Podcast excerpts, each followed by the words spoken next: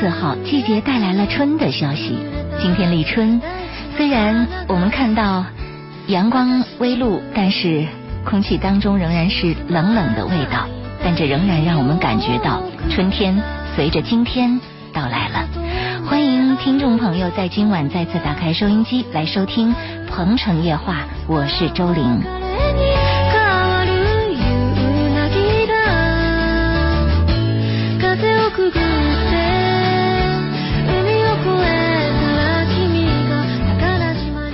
每个周四的《鹏城夜话》是周信时间。那今天晚上，周老爷和我将在节目当中跟大家来关注几封听众朋友的私信，并在节目当中来回复这些私信。我们欢迎收音机前的听众朋友，尤其是写来私信的朋友，关注本期的节目。同时呢，也欢迎其他的听众朋友在收听节目的同时，可以通过热线电话八八三幺零八九八，公众微信搜索八九八周玲，利用这两。两个渠道来跟我们互动。如果您正在收听节目，而您是带着问题来收听的，或者您此时正陷入生活情感当中的某种困惑里，我们也欢迎您通过这两种渠道来跟我们说一说。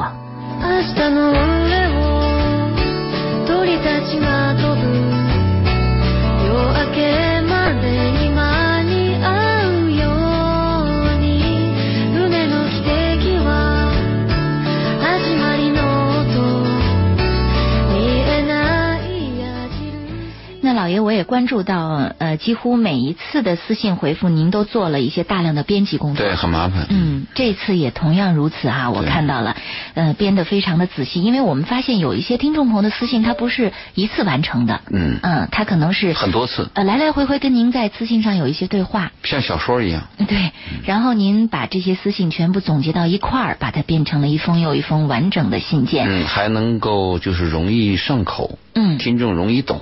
嗯，没错。好，那现在呢，我们就来关注第一封私信哈、啊，看看信里的内容陈述的是一些什么样的问题。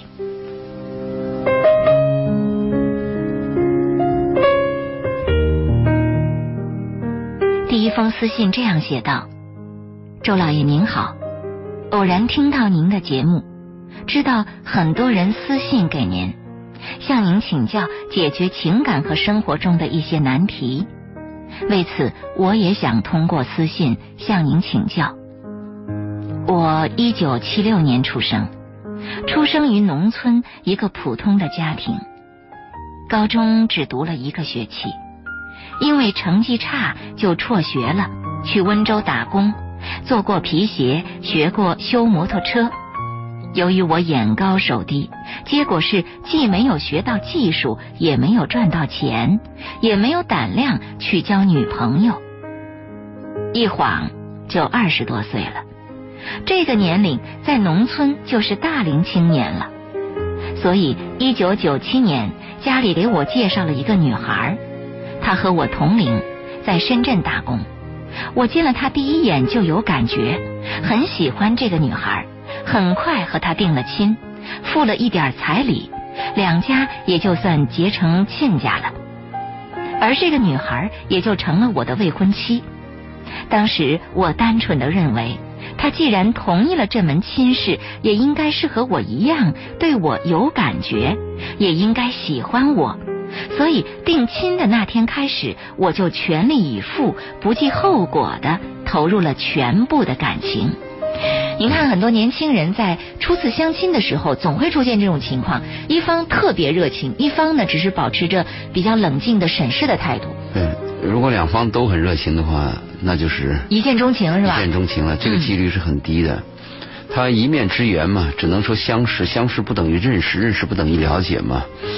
它是一个契约关系。嗯。其实这个农村的相亲就是个契约关系。哦。就是我。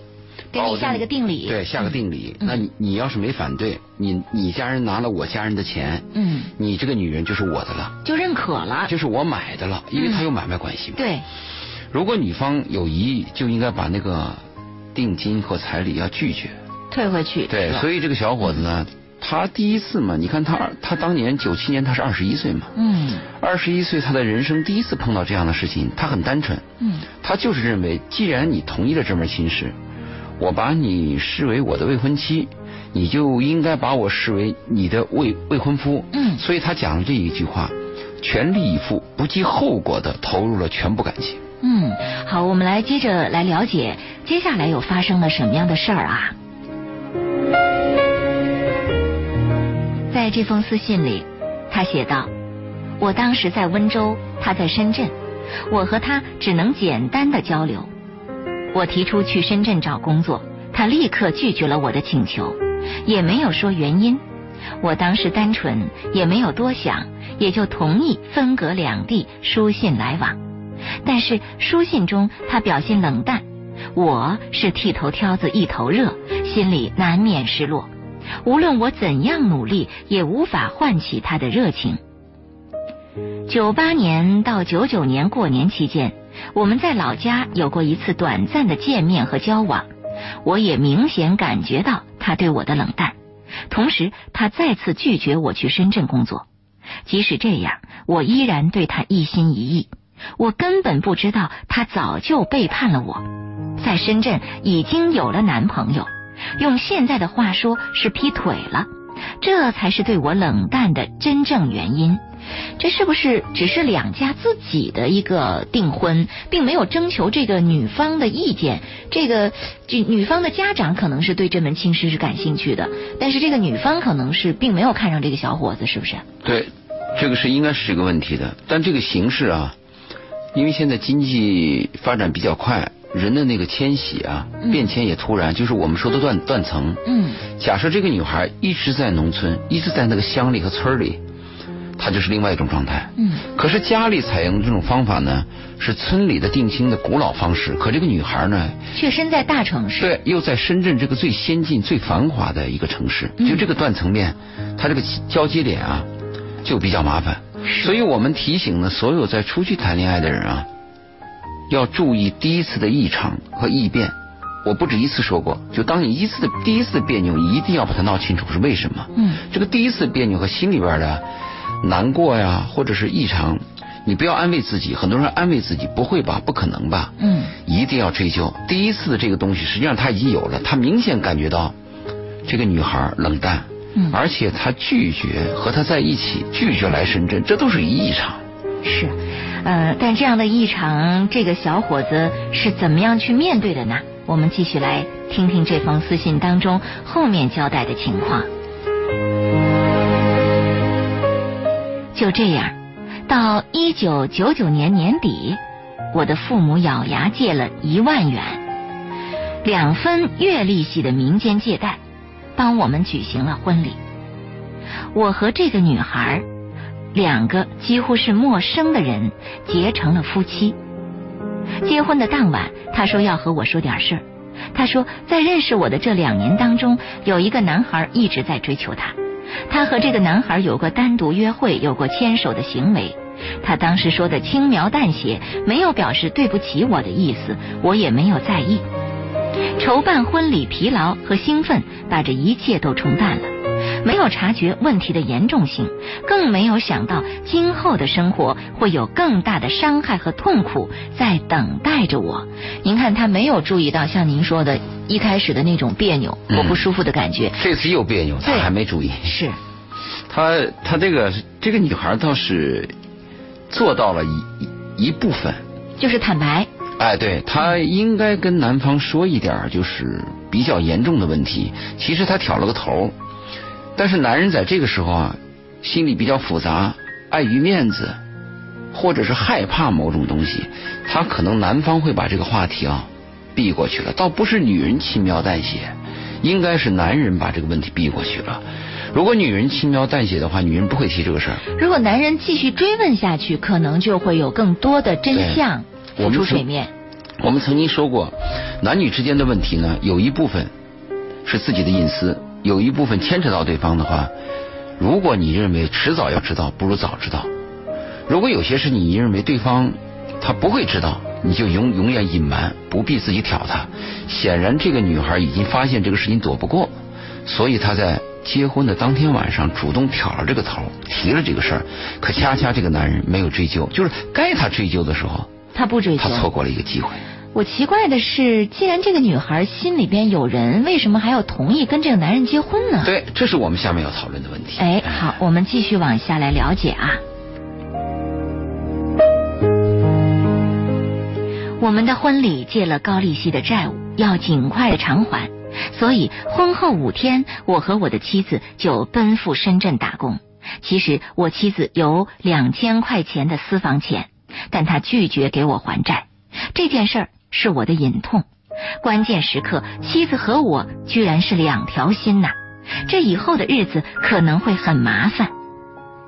二零零零年进深圳要边防证，我妻子说她不需要边防证，说有人接她，接她的是一个男人，就是那个一直追求她的男人。是我第一次见到了那个男人，那个时候我就觉得很别扭。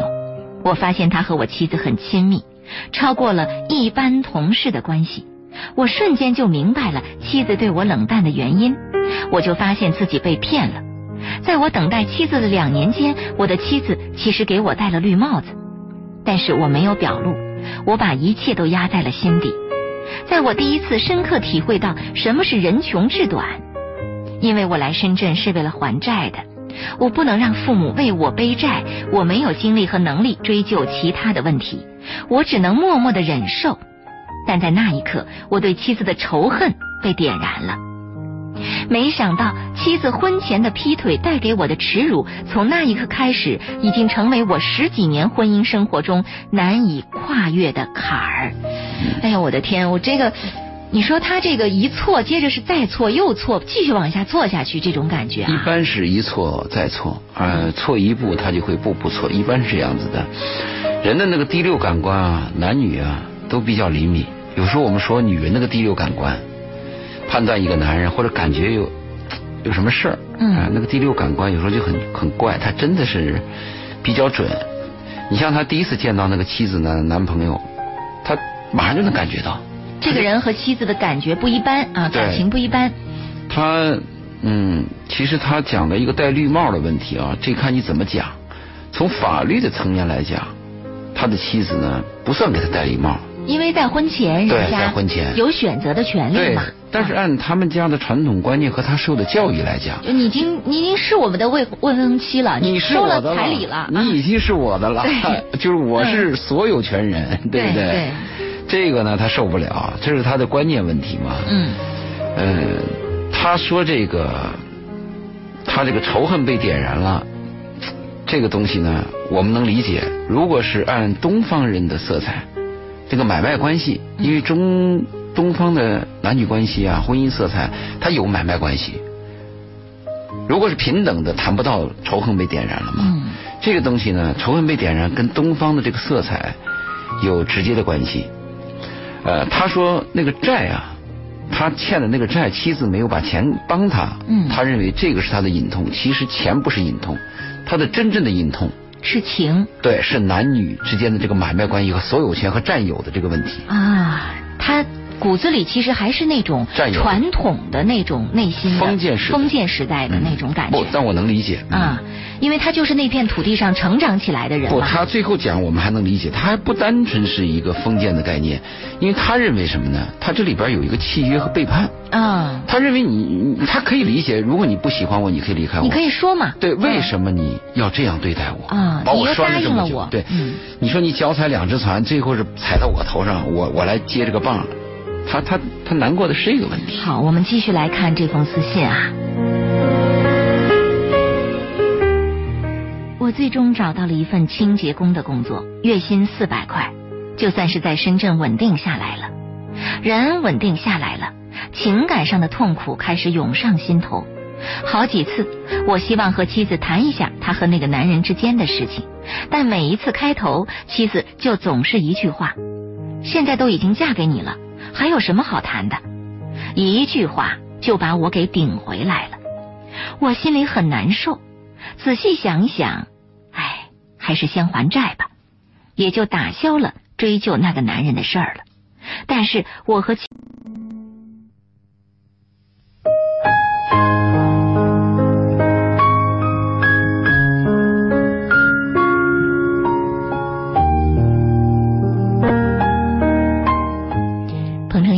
在直播，欢迎听众朋友的继续收听，我是周玲。每个周四的《鹏城夜话》是周信时间，嘉宾周信今晚做客直播间，我们来关注几封写给周信周老爷的私信，并且在节目当中来回复。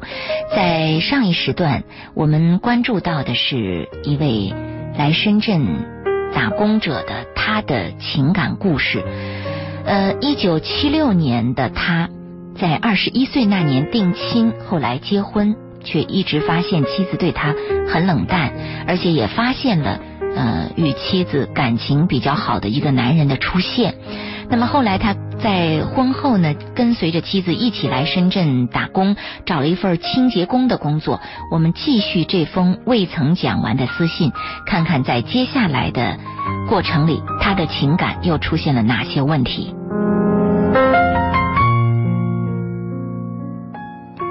我最终找到了一份清洁工的工作，月薪四百元。就算在深圳稳定下来了，人稳定下来了，情感上的痛苦开始涌上心头。好几次，我希望和妻子谈一下她和那个男人之间的事情，但每次一开头，妻子就总是一句话：“现在都已经嫁给你了，还有什么好谈的？”一句话就把我给顶回来了。我心里很难受，仔细想一想，还是先还债吧，也就打消了追究那个男人的事儿了。但是我和妻子相处的越来越冷淡了，既不追究那个男人的事儿，也不关心妻子的冷暖，新婚夫妻就像几十年的老夫妻一样平淡。偶尔会碰到那个男人和我妻子聊天，我也会上去打个招呼。妻子会自然和那个男人告别，然后和我一起回家。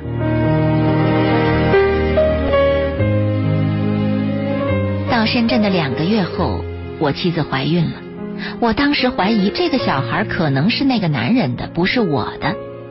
在妻子临产的前两个月，我辞工回去陪妻子，儿子也就在农历二零零零年的十一月出生了。本来应该是件高兴的事儿，但是由于心里一直怀疑妻子的行为，虽然我第一次当爸爸，但我从未有过做父亲的快乐。虽然没有对这个儿子做 DNA 的检验，但是我心里一直很别扭。您看，就像您说的，老爷，这个别扭一直持续到后面。对，它会伴随终身。嗯，这个时候呢，有一个问题，就是夫妻之间心里边如果有一点隔阂或者有一点看法的话啊。如果是把这个事情呢压在心底，这是一个麻烦事儿。他好像永远就是一个导火索，可能某一天就爆发了，就是他一直压在心里，没有解决它。他爆发出来倒好，问题是他没有爆发，而且失去了这个交流的机会，妻子又拒绝，嗯、就变冷。我们说男女关系啊，它最重要的是态度。嗯，比如你看一男一女，他们俩吵架吵得很凶，甚至是，呃，还有这个你死我打的这种现象。但是你注意，这个男人离不开这个女人，这个女人就渴望这个男人。只要他们的态度是这样，这个关系就好办，就有调和的可能。似乎这个吵架也是一种交流的模式，对，关键就怕是两个人没有这个。我们害怕的是什么呢？表面温文尔雅，嗯彼此还毕恭毕敬，但心里边很冷。我对你有看啊法，我怕的是这个。所以我们一般调节男女关系时，我最关注的是态度。嗯，你对他什么态度？你还想要他吗？还能过不能过？哎，对对，我们关心的这个态度，显然他这个态度很危险的。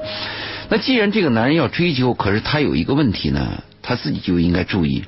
既然他怀疑这个孩子是另外一个男人的，您认为他应该做这个 DNA 吗？如果你怀疑就做啊。哦、如果你高尚或者我心很大，就谁的孩子都是我的孩子，啊、都是生命，那无所谓。嗯。你像那个美国那演员叫什么朱莉什么那个安吉丽娜朱莉， 对，养了一群孩子。如果你要是这种价值观，那就可以，就是他的任何生命，在我的身边都是个陪伴，嗯、我应该热爱每一个生命。你能这么高尚，当然，显然这个男人不是嘛，嗯、这个男人他那个狭窄性，呃，存在的嘛。我倒建议什么呢？他去干脆做一下这个孩子 DNA，嗯，做一下哈。啊如果是另外一个男人的，跟妻子摊牌。如果是自己的，你就应该反省，就应该把心里边那个偷斧子的那个影子，应该把它去掉啊，否则你总是感觉这个隔壁这邻居是偷斧子的人，嗯啊，此地无银三百两，隔壁这个、啊、什么阿尔阿尔不 曾偷，嗯是不是？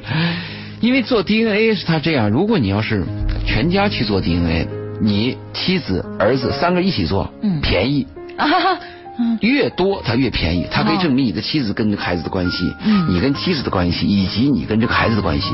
啊哈，如果是妻子不去，单单的你和这个孩子去做，嗯，反而贵，这个费用反而反而贵。啊那我的建议就是，如果你追究，干脆追究到底；如果你不追究，你就放弃它；如果你追究，你就认真追究；如果不追究，你就不要心里有那个偷斧子的人。嗯。所以这个是矛盾的嘛。是我们继续来看这封私信当中后面表述的情况啊。二零零七年，我的第二个儿子也出生了，我依然没有感受到做父亲的喜悦。从二零零三年到二零一零年这七年间，我的婚姻生活很平淡，很平静，但我经常会无缘无故生闷气、难过、痛苦。终于，二零一零年六月的一个晚上，我第一次认真和妻子提起他当年劈腿的事儿，但妻子坚决否定和那个男人有过肌肤之亲。我们虽然是心平气和的交流，但是没有结果。妻子否认和那个男人有关系。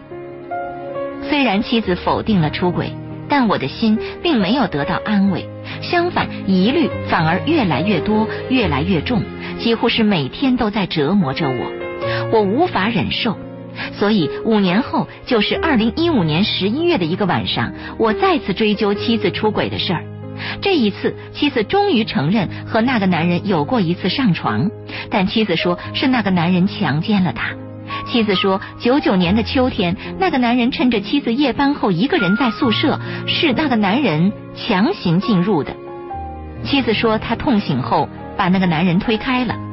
这是第一次被迫的肌肤之亲，我很难相信妻子的话，我半信半疑。我现在依然半信半疑，这个半信半疑一直折磨着我。嗯，所以你看，他真的是错过了很多去追究这个问题的这样的一个机会哈。但是这个女人嗯也是的，在最后反复的询问当中，又像挤牙膏一样糟的，糕。一点一点的透露这个问题。其，实妻子第一次否定啊，嗯，要坚决否定。不应该就再反复对了。对对，这是我跟所有男女谈到的问题，就是如果你第一次否定了这件事，打死不招，嗯就打死不招了，因为他查无根据嘛。嗯。查无根据的结果，啊不是说我教这个女人学坏啊，这个听众一定要注意，我教你这样做的目的是为了你们夫妻关系和家庭的状态啊，嗯良性。如果这个妻子，我们假设第一次问否定，而且第二次更坚决的否定，这个男人可能心里会有一点儿安慰。嗯，你想嘛，十几年为这件事折磨他，这会得病的呀。真的是这样。是不是？那如果说最后这个女人又又又说了一个比较牵强的一句话，说这个男人属于强奸她，对吧？嗯那如果说这个男人强奸她，可是这个男人去接她所有的行为在后期的表现，两个人还那么亲密。。 对，嗯，除非说这个女人没心没肺，是。或者说这个 女人难搞不清楚，嗯那你怎怎么理解这个问题呢？是，真的是让人无法理解啊！我们继续来看，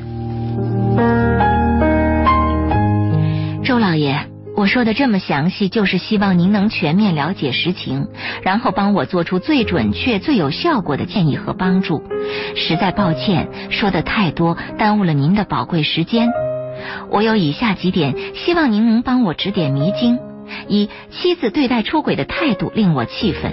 她说，正式结婚前，她有自己的自由，和哪个男人来往和我无关。她这样说有道理吗？二，我无法接受她的背叛。她可以不爱我，可以拒绝我，可以退婚，但不能先背叛我，然后再嫁给我。背叛和欺骗对我的伤害远远大于她不爱我、不嫁给我所带来的伤害。如果他当年拒绝我退婚，我最多痛苦一阵子，但现在我是痛苦一辈子，我至今也无法自拔。但我的妻子十几年后才表示道歉，可是我还是被这个记忆所折磨。可妻子却说这是许多年前的事儿了，早该忘记了，还说我无病呻吟，说我心里有问题。按理说，随着时间的推移，很多记忆应该被淡忘了。但就这件事，不但没有被淡忘，反而记忆更深刻了，甚至被演绎了。周老爷，我一直耿耿于怀，依然这么痛苦。您说我是不是心里有问题呢？三，我想过离婚，但一想儿子要失去母爱，失去母爱的孩子容易导致许多成长中的问题，一想到这儿我就放弃了。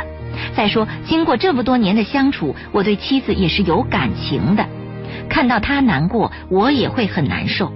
即使我和她离婚了，她还是我两个孩子的母亲，我和她永远是藕断丝连的亲人。想到这儿，我就于心不忍。周老爷，我不知道我这样的心理算不算爱。第四，但是如果不离婚，我又咽不下这口气。可是我又想，即使离了婚，我还是咽不下这口气。我也尝试过一些释放的方法，比如诵读普希金励志的诗，假如生活欺骗了你；比如听一些情歌。第五，可是，一回到现实，我还是咽不下这口气。您说我该怎么办？我的妻子否定出轨和背叛，说那个男人是强奸，我能相信妻子所说的话吗？第六，如果我相信妻子的话，确认那个男人是强奸，我该怎么办？这么多年过去了，我是否可以找那个男人去报仇，或者是否可以通过法律手段去制裁那个男人？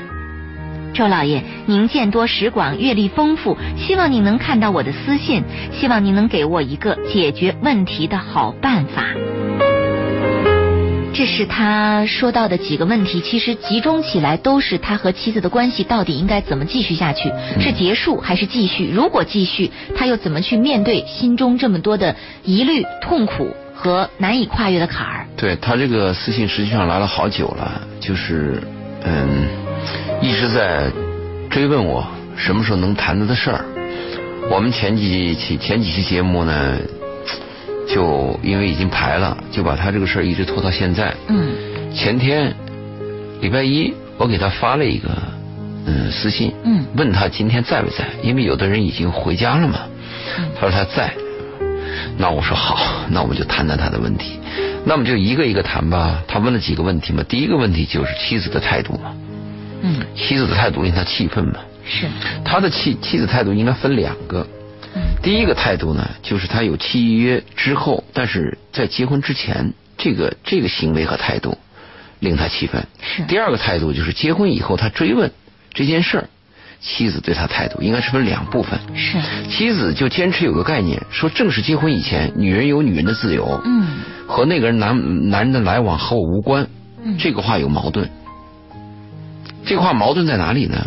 妻子说那个男人属于强奸她，嗯这个时候说，我结婚以前有我的自由，嗯我和哪个男人来往和你无关，这个里那边有你漏到洞。底是来往还是被迫的一种什么样的关系？所以从他如果按他的信这样写，如果他写的这个过程是准确的话，我们可以判断，这个女人跟那个男人有暧昧关系，也许第一次属于半推半就，或者这个女人愿意跟这个男往，但是不愿意接受这个男人的肉体那一次，有这种可能性。是，这个很难判断。嗯但如果我们要从道理上来讲啊，如果女人在和你确定之前，应该有自己的选择，这是肯定的。可是这个女人有有失误，她是已经跟你有契约了，嗯，这个属于背叛是，啊。他妻子说的是这个理亏啊。嗯从道理上来讲，这个女人呢，在处理这个问题上属于背叛啊，没道理啊。回答你这个问题。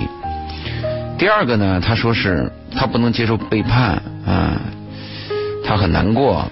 嗯，现在人们说她呢无病呻吟，这么多年了以后还记着这件事儿，不能自拔。特别是她生气的是，妻子在十几年之后才道歉。嗯他问他自己是不是有点无病呻吟，有心理问题。这么多年这样下来追究一件事情，你说他是执着还是有心理问题？可能有两种说法。有一种说法就这个人认真嘛嗯，较真儿嘛，是执着的嘛。那有些人会说你神经病嘛，就看我们这个旁观者是站在哪个位置上嘛。是，因为我们要这样想啊，呃，有的人说这件事儿就该被淡忘了，不就这么点儿事儿吗？其实每个人认真的点不同，对你会发现我们每个人的心里啊都有特别在意的对事情和你说地对方了。对如果说我们用一大众的眼光去无评所谓判别人，啊，甚至我们站在这说话不腰疼，可以批对评他。啊，但是你忽略了，就是每个人有他的个性特我点。特别理解他。啊，那就是你你可能觉得这个事儿没事儿，但在别人那里可能就是一个大事儿。你比如说啊，咱们讲这个，如果你讲有些国家那个什么阿拉伯国家，他可以娶几个老婆的这这种国家，嗯还有我们中国旧时旧时期的那个三宫四妾那样，嗯，他不会这么难过，对，对不对？老大有问题，我找老二嘛，就嗯像那个我们看大红灯笼高挂一样嘛。老二有问题，我找老三嘛；老四有问题，我找老五后院点灯嘛。嗯他不是，我特别理解这个男人在哪里呢？因为我们普通人，我们穷人啊，就是那一亩三分地啊。，他对感情比较执着的部分有一种就是一种传统的，这一亩三分地是我的私有权、私就有那么一领点地，这是我的私有领地，我就这么一块地方。哎，我们就那么点儿东西，这点儿东西呢，是我全部的家当。可我全部的家当呢有问题，嗯，他很他这个难过，我就能理解。是你说他狭隘吧？那我可以站在我这个角度说啊，你狭隘。但如果我是他呢，嗯我说不定比他还还计较呢。是我能理解，这个心理是不是有问题呢？琢磨时间长了以后，肯定有问题嘛。这么多年来呢，他不是忍受啊，他是痛苦啊，他始终折磨着他。嗯我能理解你，我跟你这样讲，你心里是有点问题，但是怎么讲，我不能下结论。我特别能理解你，我只能这么讲。而且你这个苦啊，我也特别能理解，所以我才在今天的节目啊，专门说你这件事儿。第三个讲到他离婚的问题嘛，啊，他讲到离婚的问题，嗯离婚的问题讲到这个份儿上，明确的讲，我就反对了。就还要不要离？对我反对，我反对离婚。嗯如果你当初跟你这个老婆一结婚以后发现了这种事儿，你认为你老婆对你是背叛，立刻而且你离婚哎、结婚那天晚上你就追究。嗯如果追究以后，老婆跟你坦白了这件事儿，你认为过去就过去了。如果你当时认为，就是那时候你认为过不去，就那时候离，嗯就你有有点骨气嘛，千万不敢什么呢？鸡肋。嗯食之无味，弃之可惜。弃之可惜哎，嗯就是我离了这个女人吧，我找不到这么好的女人，特别是我是第一眼就有眼缘的女人，嗯我找不到了。可是我把这个女人拥有呢，我又耿耿于怀我要耿耿于怀，嗯这个是这个男人的弱点。嗯是不是？当天晚上你追究啊！如果你有这种勇气，你不要拖到十五年以后嘛。这个男人在这方面显得有点儿，呃，拖拉，有他点可弱能势。拖拉，我能理解的部分是他觉得这个亲是花了好多钱。嗯那啊你好不容易结婚了，突然又要离婚，这钱好像也心里比白较复杂花了，这个这个人也没有得到，反正就是各种这个想法都在心头。当年可能比较复杂啊，。还要考虑到要替父母要还债啊，成反正很多的理由都在心中，那个时候促使他继续和这个女人走下去。对，所以他讲到第三点，讲到离婚的问题呢，那我的态度就非常明确了，反对离婚。如果要离，就当天离，当天晚上初夜的时候就离。嗯，如果离不了，十五年之后到今天，不要谈离婚。我可以做一个假设，这不是十五年的今天我们谈这问题吗？嗯假设这个男人憋了三十五年，啊，我们今天谈这个问题，那我问你，你还离婚吗？嗯就生命已过嘛。嗯你跟他有了很多的经历，你也说了，即使离了婚，他还是两个孩子的妈，砍断骨头连着筋，你自己也明白嘛。另外，有一点很珍贵的是，他说他对妻子有感情，他看到妻子难过，他也会难过。其实这个就是一种爱，对，对吧？就是那个灵魂跟你有交织，就是他那个灵魂痛苦会感应到你，你看他高兴，你会为他快乐，这就是一种情感和爱了。嗯那么这种情况，你你跟他离婚，你算算这笔账，嗯你现在跟他离了婚，你四十岁，两个孩子怎么办？你还能碰到这样的女人吗？而且你离了婚也是解决不了问题的，哎对心中的那种痛苦依然会存在啊你的。说对了，其实对很多离婚的人啊，刚才周林说了一个很关键的话，我们以为离婚能解决问题，其实不然，离了婚有问题更多。没错，是不是？嗯我们会以为我们跳出了这个线、这个圈儿以后啊，外边世界就很美好。其实外边世界依然有很多困难，他是会新仇旧恨一起来，更多的啊复杂性，没错孩子的问题，嗯两个人分离的问题，心理的愧疚问题，又找不到新的这个家庭的问题，嗯一系列的问题，特别是现在离异的家庭给社会带来一些问题。嗯是每一个离婚都会给孩子带来巨大的伤害，所以谈到这儿，你要谈离婚，那我态度就很明确了。十五年的今天，别离了。我给你做了个假设，假设三十五年后，今天我们你还能活几天？你还离婚吗？嗯过去了嘛，这个历史，你和你妻子的历史，没有人能替代，再来个女人也替代不了，当不了孩子妈。但是他现在，呃，问题是，他和妻子继续走下去，他仍然难以对去抚平心中的这种对对对痛苦。这个问题，我们应该怎么去劝解他？对，这个是个问题了。就是他讲到第四个问题，就是刚才你谈的问题。他说不离，又咽不下这口气。为什么咽不下这这口气？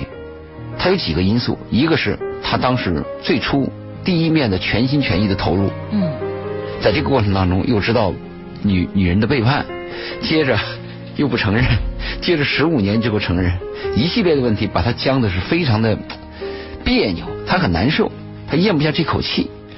其实咽不下这口气呢，他他自己还给自己有排解方法，他读那个普心机呢，得是。假如生活欺骗你还是听叶倩文的歌儿。啊，唱歌什么选择呀，嗯爱你很很受伤啊，对不对？伤心是一种说不出痛啊，嗯这一笑简而直过、啊。就是个文艺青年。哎，对他他有这个，他用这种方法来来排解来来排解呢是有限的。嗯要排解这个问题，可能要从根子上去排解，嗯就是你把这个女人当做什么人，啊对不对？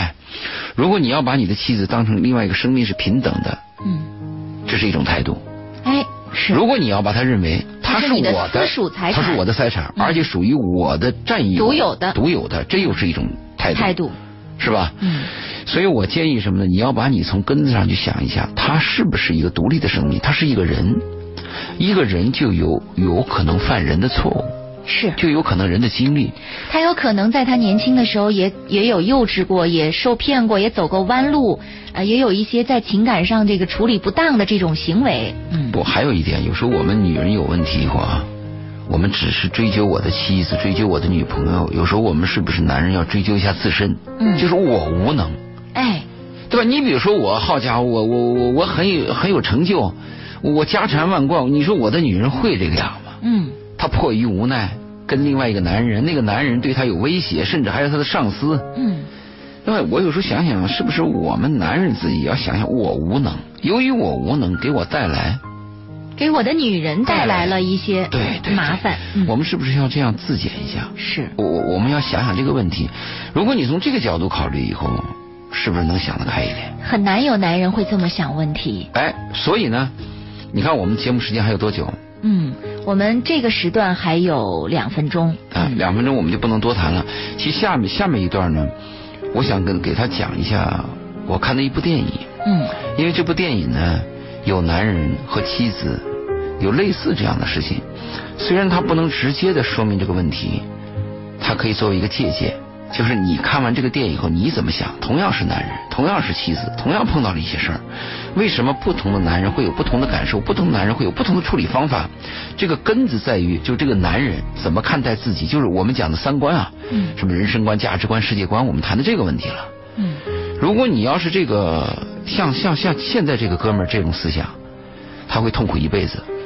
如果我们把这个思想转变了一下，你的痛苦会转变，甚至你应该对你的妻子说对不起，你还应该有点歉疚。你甚至应该心疼他。对，是你嗯完全有这种可能性。是因为生命是平等的，你会发现这个生命个体在曾经你无法去保护它，或者无法让它对你忠诚的那我的段女时人间，里我无能啊，啊！生命不但是平等的，生命还是苦难的。嗯就是你爱的这个人，他生命有了苦难，因为这个苦难就是触犯了你的那个性权利。嗯你就憎恨这个女人， 你就认为你过不去，嗯，你就认为你你你这个女人有欠于你，这是你这样认为的。而且你会发现他这种呃无法跟这个女人这个过不去的这样的一个坎儿啊，其实活活把自己的生命活成了悲剧。这十五年原本对他可以安享他的家庭的欢乐，安享他的和妻子之间的感情的快乐，可是他白白的都丢弃掉了。你还从另外一个角度想，这个女人不管怎么说，她嫁给了你，嗯。是不是？不管怎么说，他跟你过了十五年，不管怎么说，生俩孩子，是，是不是？嗯，不管怎么说，她至今还在你身边，而且在你的追问下，她还承认了这件事儿，非虽然很勉勉强，而且他还嗯跟你道了歉，说明他跟你过下去的愿望还很这个强烈，态度非常好。嗯是。呃，那这一时段我们对这封私信就回复到这儿啊。希望这位听众朋友听了我们的这样的一个讨论，或者是给您的回复之后，您能够重新看待这个问题。也祝您在以后的生活当中能够重新寻找到快乐。呃，这一时段我们先到这儿，在下一时段回来我们要关注另一封私信。鹏城夜话稍后接着再见。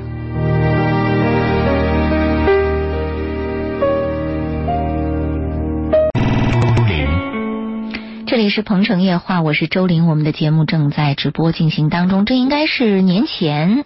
呃，我们的最后一期节目哈，农历新年之后我们才会有一个新的节目。那么在农历新年期间，整个先锋八九八的节目是特别节目的一个安排和设置。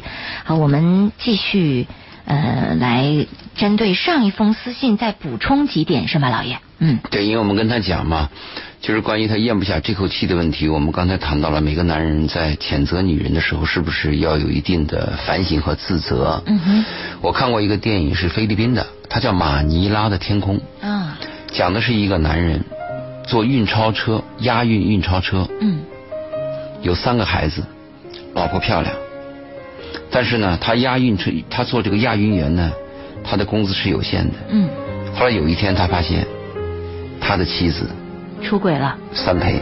啊，如果啊这个事情要发生在这哥们儿身上，嗯他也一定会很生气，因为也是背叛嘛，嗯因为偷偷出去的嘛。嗯但是这个电影当中镜头叫我很感动，他把妻子拉到身拉到身边以后啊，轻轻的抱住这个妻子，说了一句对不起。就他觉得是因为自己的收入低，才使得妻子被迫选择了这条渠道。对这个妻子陪了别的男人，他很难过。他说对不起，他说我没有做好，嗯呃让你难过了。就这个镜头我看了以后啊，就好多年过去了。每当听众和男人讲到这些问题的时候，我总会想到这个镜头。嗯那个男人英俊啊，因为按理说很烈性的，但是他为什么能有这样的感感悟呢？就说他有没有一个教育和从小的一个信仰？嗯所以这个是我给你介绍的这部电影，叫《马尼拉的天空》，菲律宾的，我建议你去看一下。那我们这位朋友可以看一看啊，找一找，在网上搜对 第一五下。，嗯，第五，他说妻子呢否定了出轨和背叛，说那个男人是强迫的。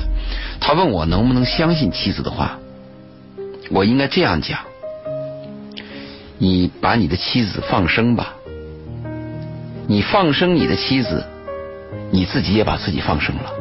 如果这个事儿你追究着，永远追究下去啊，你的妻子活不下去，你也活不下去。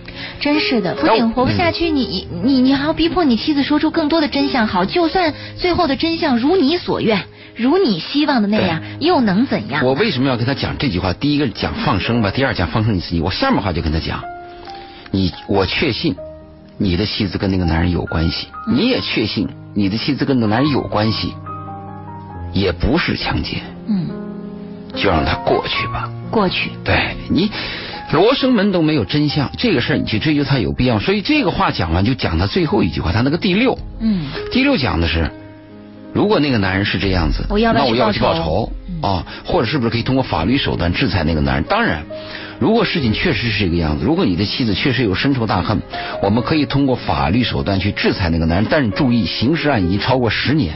没有证据，对，一般我们讲它案件它有一个有效期，嗯一个刑事案超过十年，你要问一下相关的法律他是否还有效？对，你要这样去问一下。嗯我最后跟你讲的是，如果你见你认为我见多识广、阅历丰富，我告诉你，你这种倒霉事儿，我似乎也体会过，也经历过。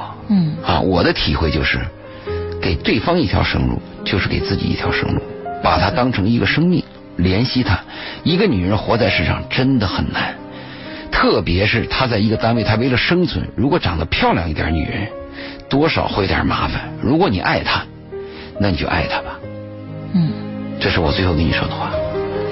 啊，这是我们给这位听众的一些回复，不知道他今天晚上有没有在收音机前全程收听了我们对这封私信的一个回复。不管怎么样，我们都希望您能够，呃，在二零一六年过新年，从这个新年开始啊，能够重新开始您的生活，把过去的阴霾啊，完全的把它释放掉。嗯，啊，好，我们继续来关注我们的第二封私信啊。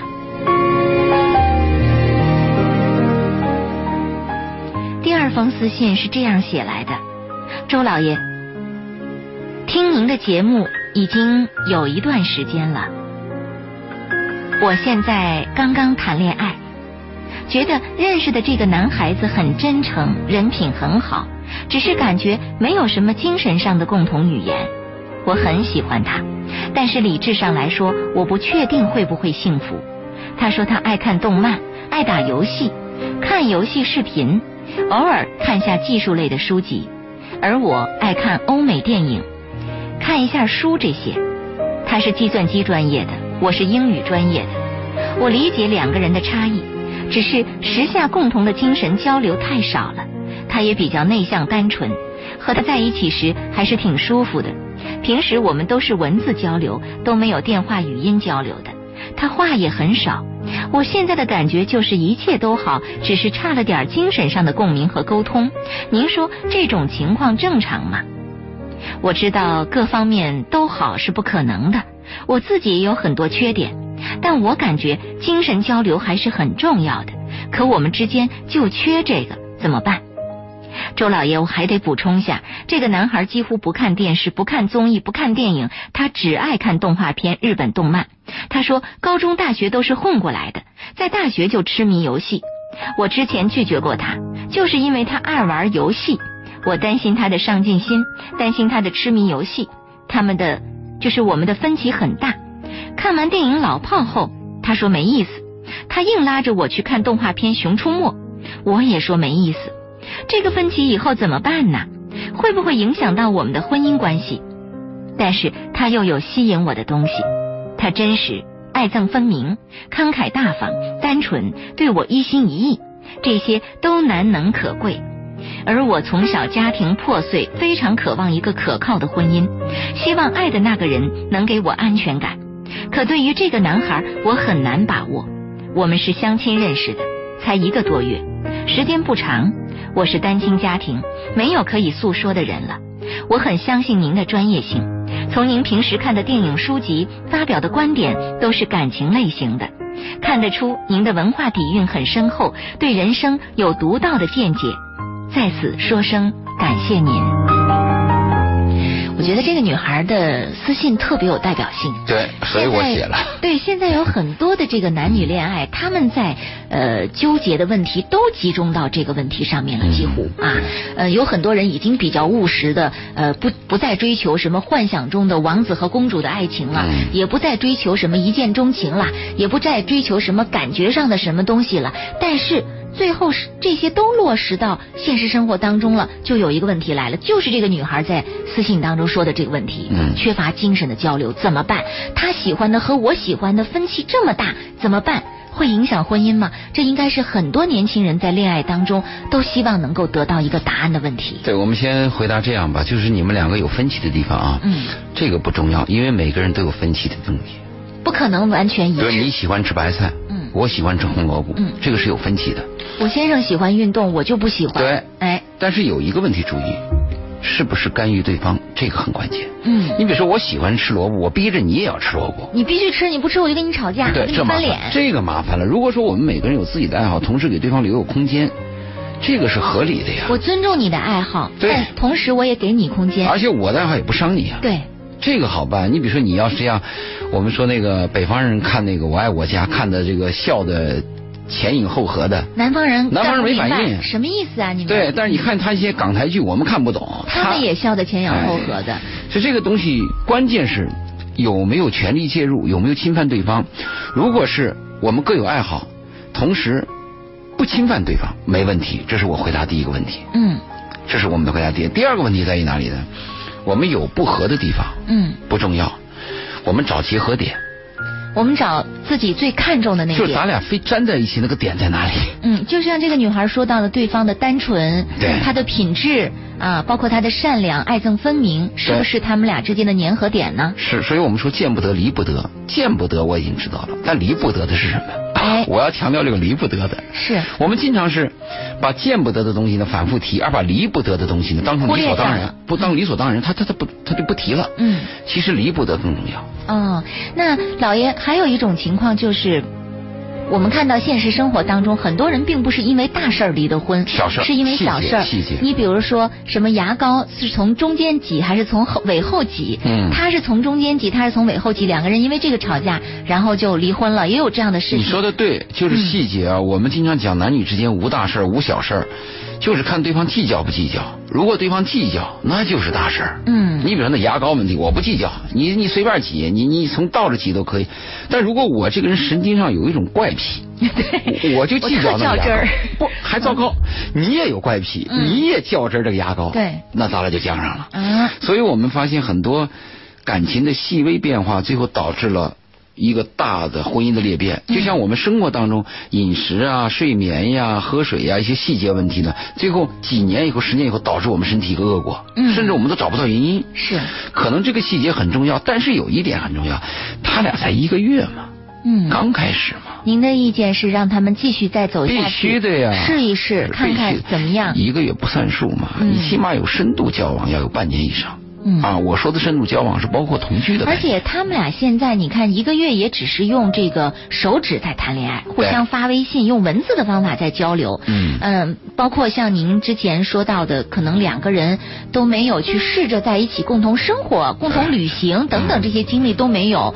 那生活中的很多细节都没有办法判断，也只是一个看动画片和看电影之间的这样的一个分歧。对他的他的基础很好，就是这个他很喜欢这个男人，而且他说这个男人又很在意他，这个基础就够了。嗯至于他担心的是，我不确定今后是否幸福，这个谁能确定啊？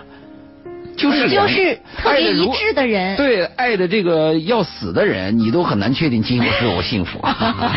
呃，幸福真的是一件非常它难是以个把盖握棺的，定论嘛，他要对。经历过来以后嘛。嗯，没是吧错。你比如说哪一年你们婚后五十年坐在一块儿看夕阳，回首过往，说哎，我这辈子对活得挺幸福的，那那这时候可以才能了定下，来可以定论了。他说了嘛，这个男孩对他一心一意嘛，嗯这个就很难得了。一个男人对你能一心一意，这不就很好了吗？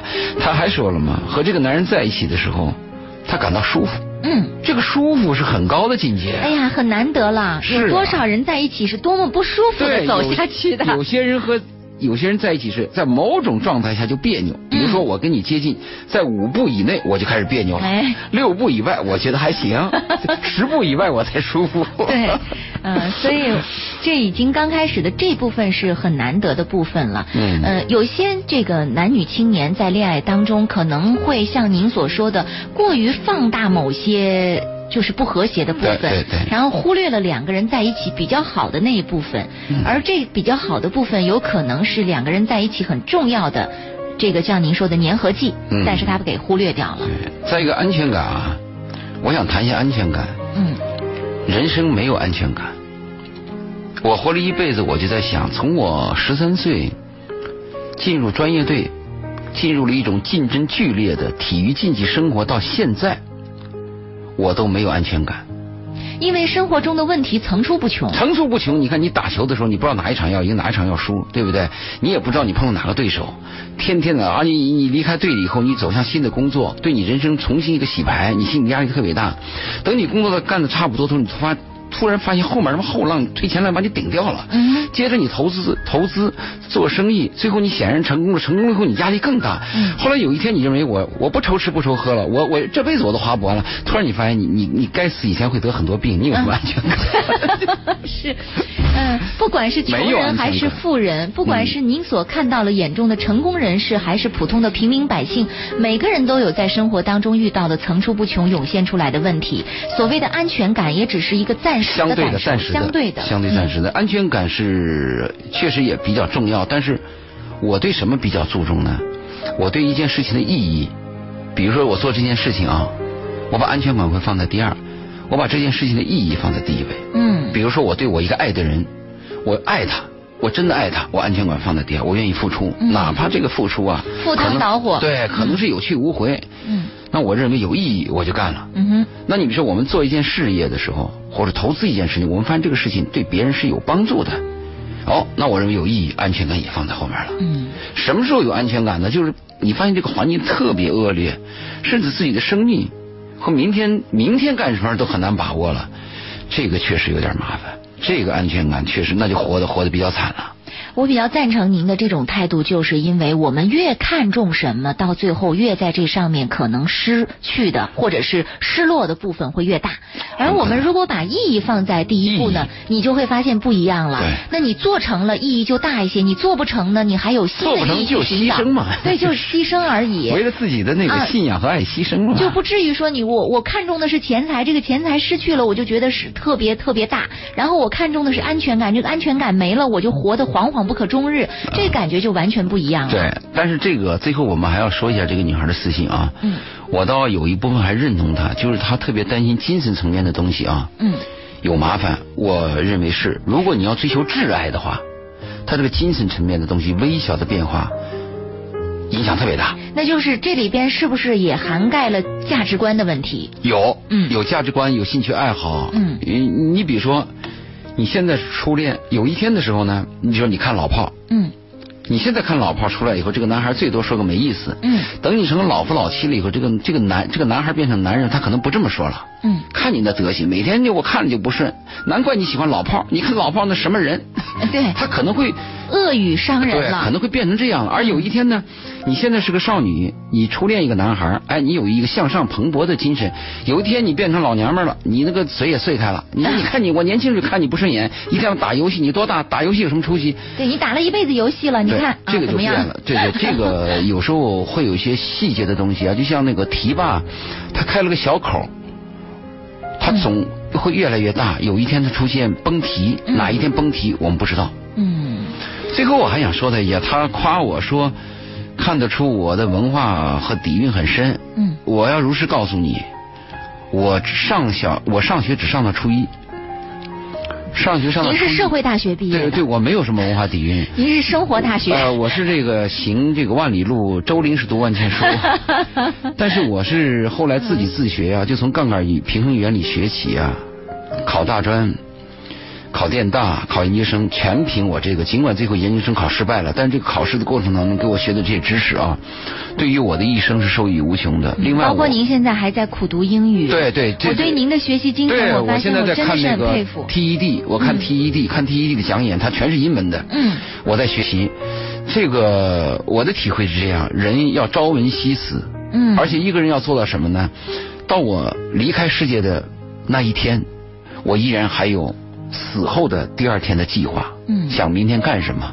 这样的人生是有意义的。如果我们人生很腐朽，就像有些人说：“哎，我赚到多少钱，我就不干事儿了。”啊，我这又怎么怎么样，我就可以是就就就就歇着了。嗯，这个价值观我是反对的。我跟年轻人一再讲，就是一定要奋斗终身。奋斗终身，对而且是一直要有学习的态度和精这神个啊。礼拜六下午我会讲那个创客，啊我去跟瑶瑶下午礼拜六下午三点钟，我和瑶瑶去讲创客。啊，这是那个创客那个节目对，是我去吧跟？年轻人谈谈创业，哎，谈谈个个嗯这个很有意义。礼拜六的下午的《星风八九八》三的点节目对三三点钟啊，对这个本周六下午三对点瑶瑶跟钟。我谈，让我谈一次创客。嗯我们提前预告一下，也欢迎听众朋友关注一下嗯礼拜六下午三点钟瑶瑶主持的这样的一个先锋创客节目啊。呃，那今天晚上我们回复了两封私信，其实这两封私信，一个你看是十多年的婚姻生活，很沉一重个是刚刚开始的这样的一个恋情。非常艰难。嗯对，我们会看到这个人生真的是这样哈，每一件事情呢，刚开头我们充满着希望，充满着美好的这种愿望，而在行进的过程当中，却有这么多的各种各样的。难题，意想不到到的，嗯嗯这就是生活的本真。呃，我们总是撕裂开生活的伤口，呈现给大家来看。可能许多人觉得说，你看周玲和周老爷的节目赤太赤裸裸了。就是探探过了。对，这这全都是扯的这个生活当嗯中，为什么就没有一些很激励的，或者说是很美好的东西给我们？其有啊，实我们也有美好的， 其实我们觉得生活中的真实就是它的美好的部分的真善美真是第一位嘛嗯对一部分的呈现啊，我们希望把这些真实告诉给听众朋友之后，能够让您有所准备，而在遇到这些问题出现的时候，不至于太惊慌失措。啊，有备无患，未雨绸缪，嗯、是一个好的习惯。嗯、虽然有点忧伤，有点悲观主义者，但是未雨绸缪，有思想准备，总比总比那个猝不及防要好。对，我们在这儿节目的最后，提前预祝收音机前的听众朋友新春愉快，阖家团圆，万事如意。对，祝大家新年顺利。嗯，尤其是婚姻爱情，能够多多赢得快乐、幸福和甜蜜，少一点沧桑和痛苦对。这当然是我们的美好祝愿。虽然生活当中还是有这样或那样的不如意。嗯，春节后再见。再见。着昨天的温度，你抱着我，就像温。